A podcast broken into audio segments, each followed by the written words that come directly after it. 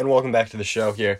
We got three great topics to talk about. I'm Colby Solano here, listening to The Bench. We got three very good topics here to talk about. Of course, the story of the week, Julio Jones. Where is he going to end up? We'll break down the two best options, I think, in my mind for him. We're going to talk about a little bit of number controversy down in Dallas and why Dallas fans are, once again, being a little bit irrational. And then finally, the story of, really, yesterday, Adam Vinatieri announcing his retirement. Again, we'll talk about that. First, obviously, Julio Jones. I mean, earlier this week on Undisputed, he said that he was out of Atlanta. Does this really mean he's out, though? I mean, he's still under contract. So, I know Atlanta right now is the second favorite in terms of odds out of Vegas. I don't think he's going to play. Even if he doesn't get traded, he's going to hold out next year. I mean, right? Because he says he's out of there. He doesn't want to play. He's not going to play. It's that simple. If he doesn't want to play for this organization that he's given his all to and they've barely given him anything back, obviously, yeah, he's not going to play. The two options that have really been outlined, and I think he's even said that he wants to go Tennessee and New England. Last week, it was Michael Hawley of NBC Sports Boston who said New England was the forefront because of Cam Newton. He also said that Jones doesn't want to play with Matt Ryan anymore. He doesn't think Matt Ryan has it. Which doesn't make sense in my mind because Matt Ryan is a much better quarterback than Cam Newton, in my mind. After what we saw last year, I think it's not an understatement to say that Matt Ryan last year was better than Cam Newton last year. Again, Cam Newton had to deal with a lot of changes. He was in a new system. He didn't have an offseason. He got COVID. If you remember, he got COVID right before that Kansas City game, so he might have been affected later on in the year. But still, Cam Newton could barely make passes that he needed to. Like, Cam Newton was not, he was just simply put, not a good quarterback. He was mid-tier at best. But Matt Ryan was not, he wasn't terrible last year. He was certainly better than Cam Newton last year. The Falcons' offense was great last year. Or not great, not spectacular, but still good. It was their defense that was a problem, obviously. That defense that seemed to let everyone walk all over them.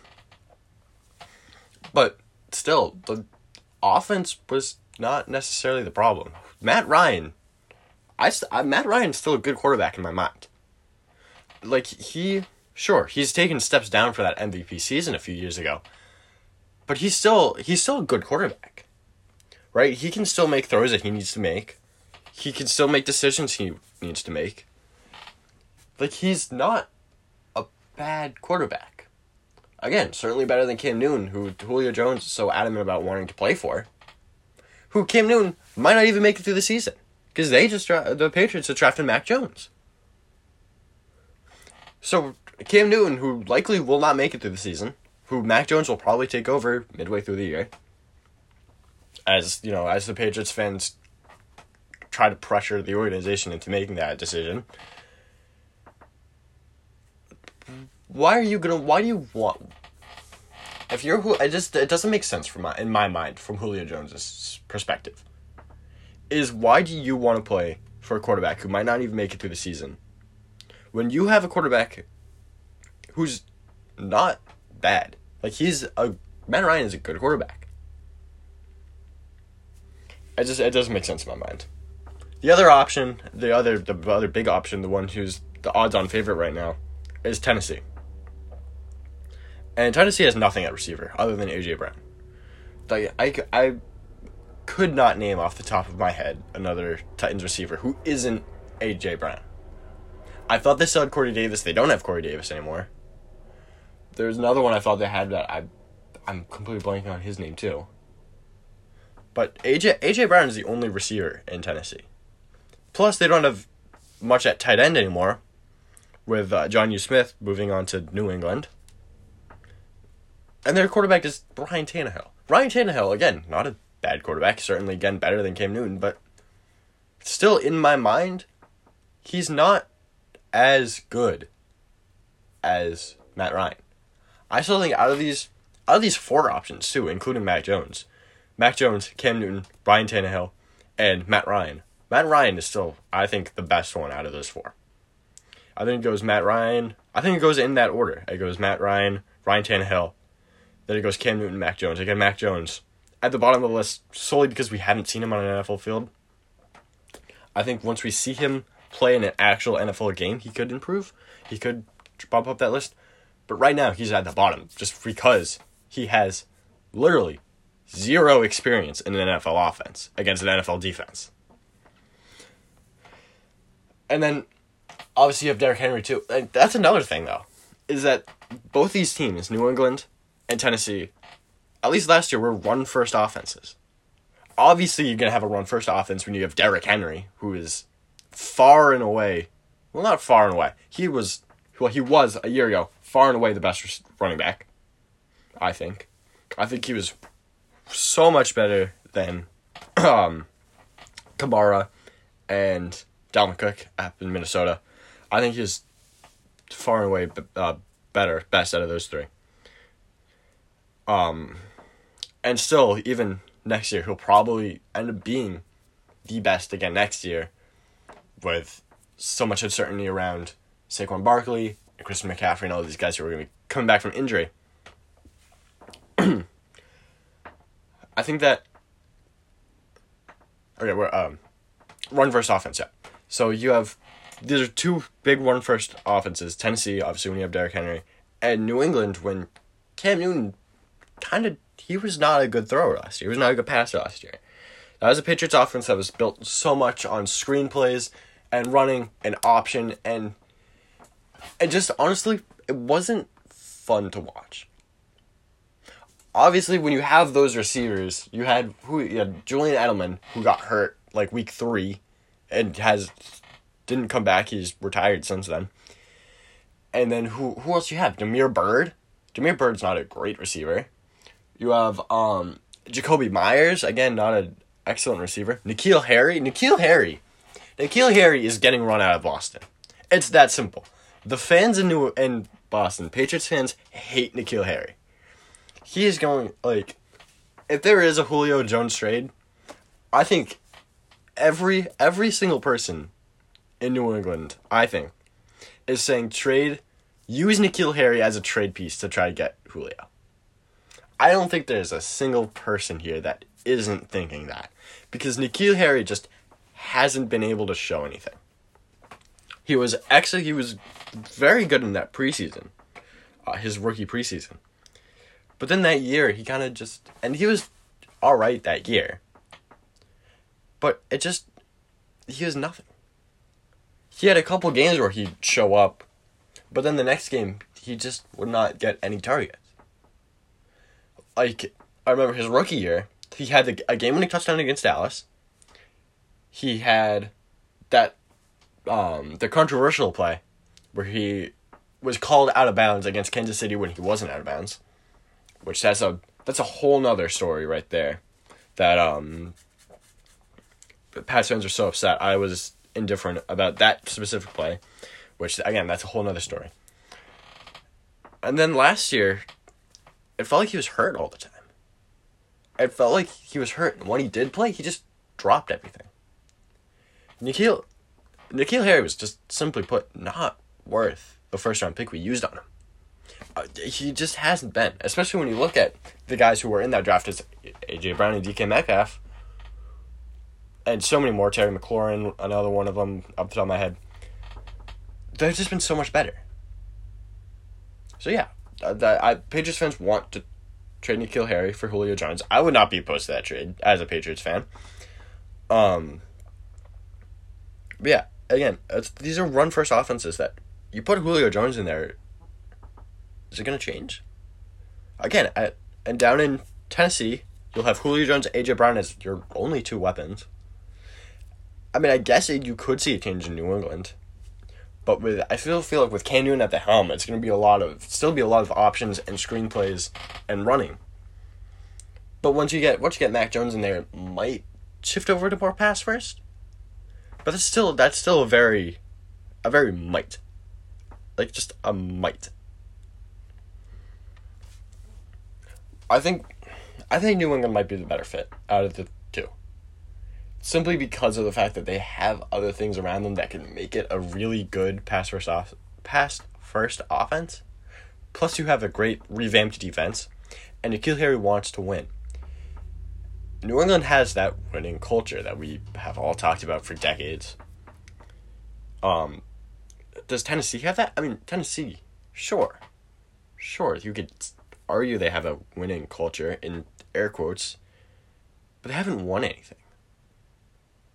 What, they made it to the AFC Championship game once? So have the Jacksonville Jaguars. Are the Jacksonville Jaguars a winning culture? No, they're not. They proved that. They went 1-15 last year.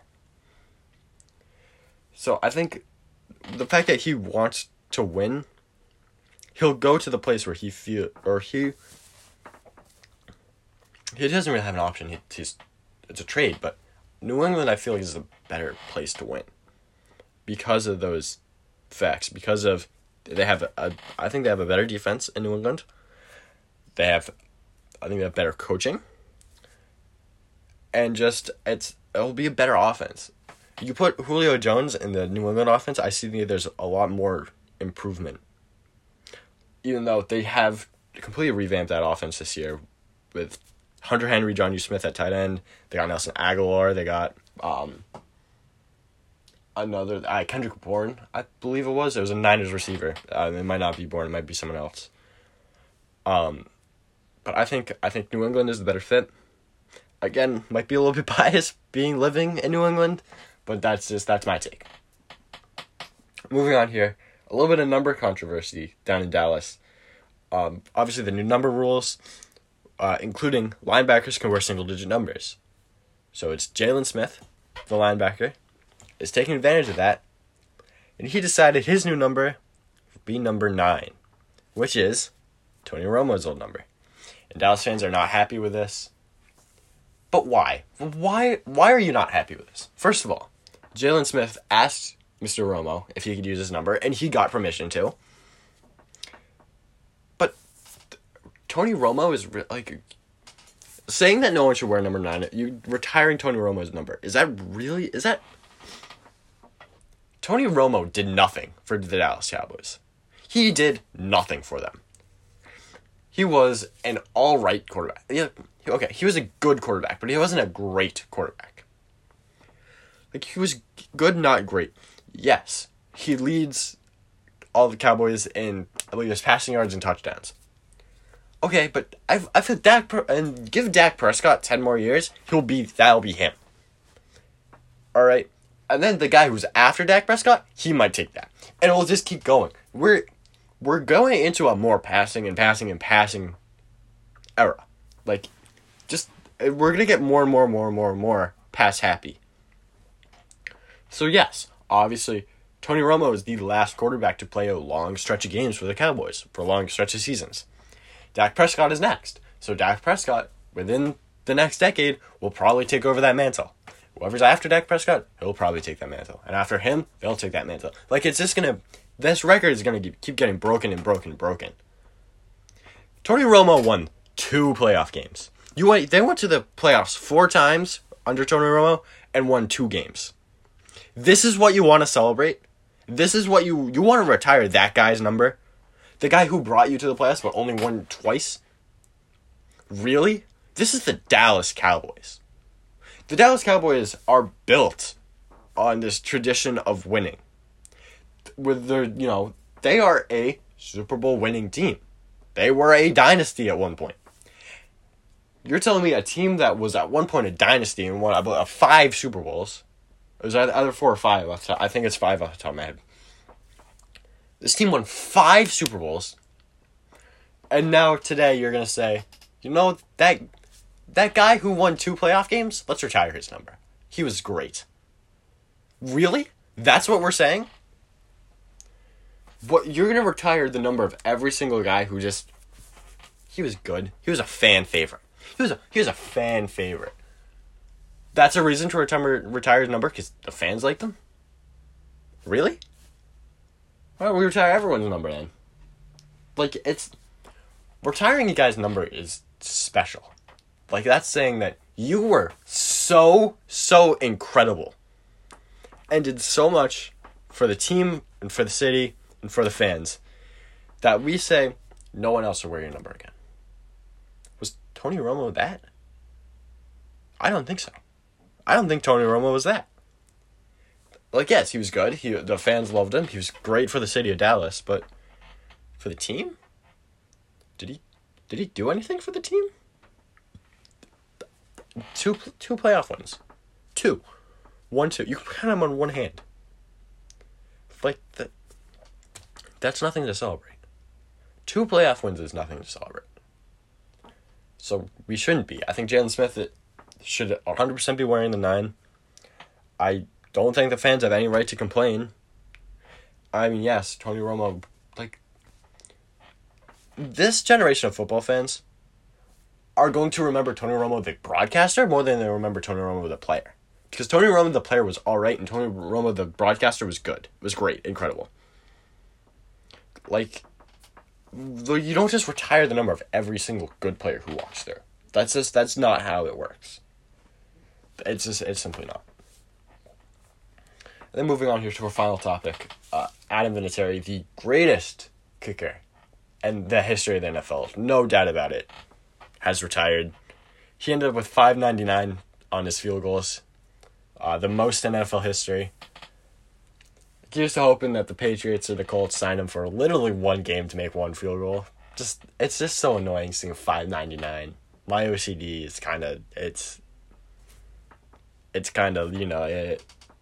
just get him to 600. But either way, just an incredible career for Adam Vinatieri. I mean, so much of the... Now, again, I said it earlier, I'm a Patriots fan. I did not grow up during the Adam Vinatieri era. I grew up in the Stephen Gostkowski era. But still, you have to admit how key of a piece Adam Vinatieri was for these for the early dynasty Patriots. I think that without Adam Vinatieri, you don't have dynasty. It's that simple. He made, again, some of the accolades. He made 2 game-winning field goals in Super Bowls, one of them being they rushed onto the field and they quickly made it. That one being the Super Bowl against Carolina. He made the one against the Rams to win the first Super Bowl. And then the divisional round, the kick in the snow, the tuck rule game. Without Adam Vinatieri, you do not win that game, I think, simply put. I mean, obviously what we all remember from that game is I forgot the Raiders player, but they knocked down the tuck rule. I think that without Adam Vinatieri, you don't win that game, and that never gets remembered. Because even if you lose that game after getting that call, you don't remember that call at all. You don't. It is a stupid rule. It was a stupid rule. That's now been abolished. But how many other guys can make that kick in the snow? Like, let's be real. I think Matt Prater, he might be able to. Justin Tucker, he might be able to. But guys like Younghoe Koo, I don't think he's making it. Stephen Gostkowski, I don't think he's making it. I don't think, what's his name, Stephen Hauschka? I don't know if he's even still playing anymore, but him in his prime, his Seattle days, I don't think he would make that. I don't think Sebastian Janikowski in his Raiders day would make that kick.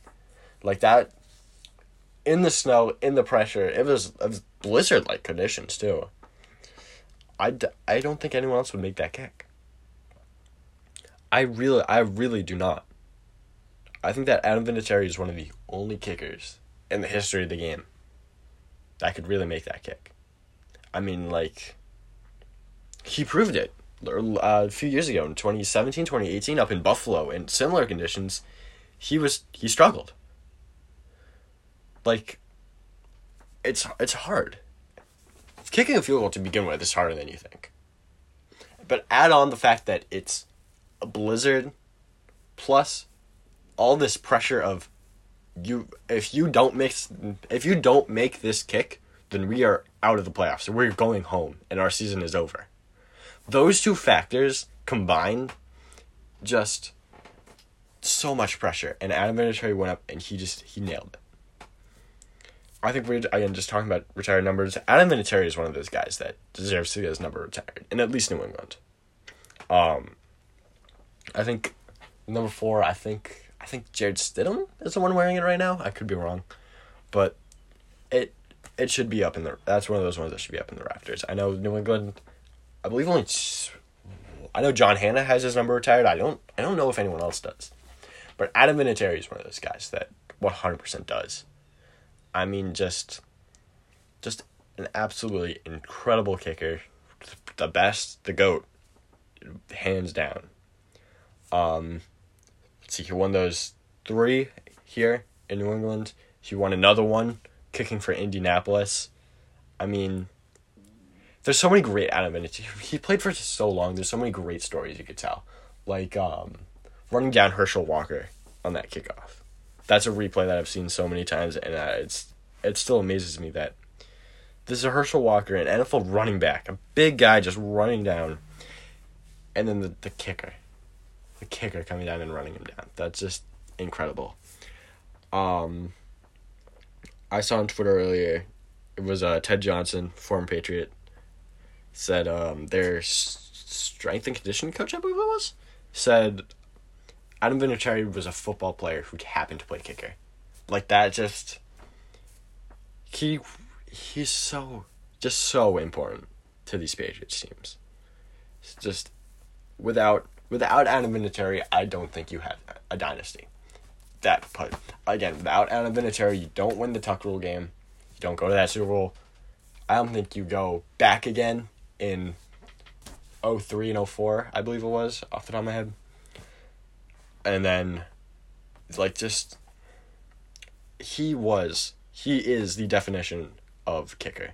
Like, the old man running out there, putting it through the uprights, and just, like... It's going to be a long time before we see anything like Adam Vinatieri, I think. Just simply put, I mean, just incredible. Well, I will do it here. For The Bench Sports, I'm Colby Solano. We'll see you next time.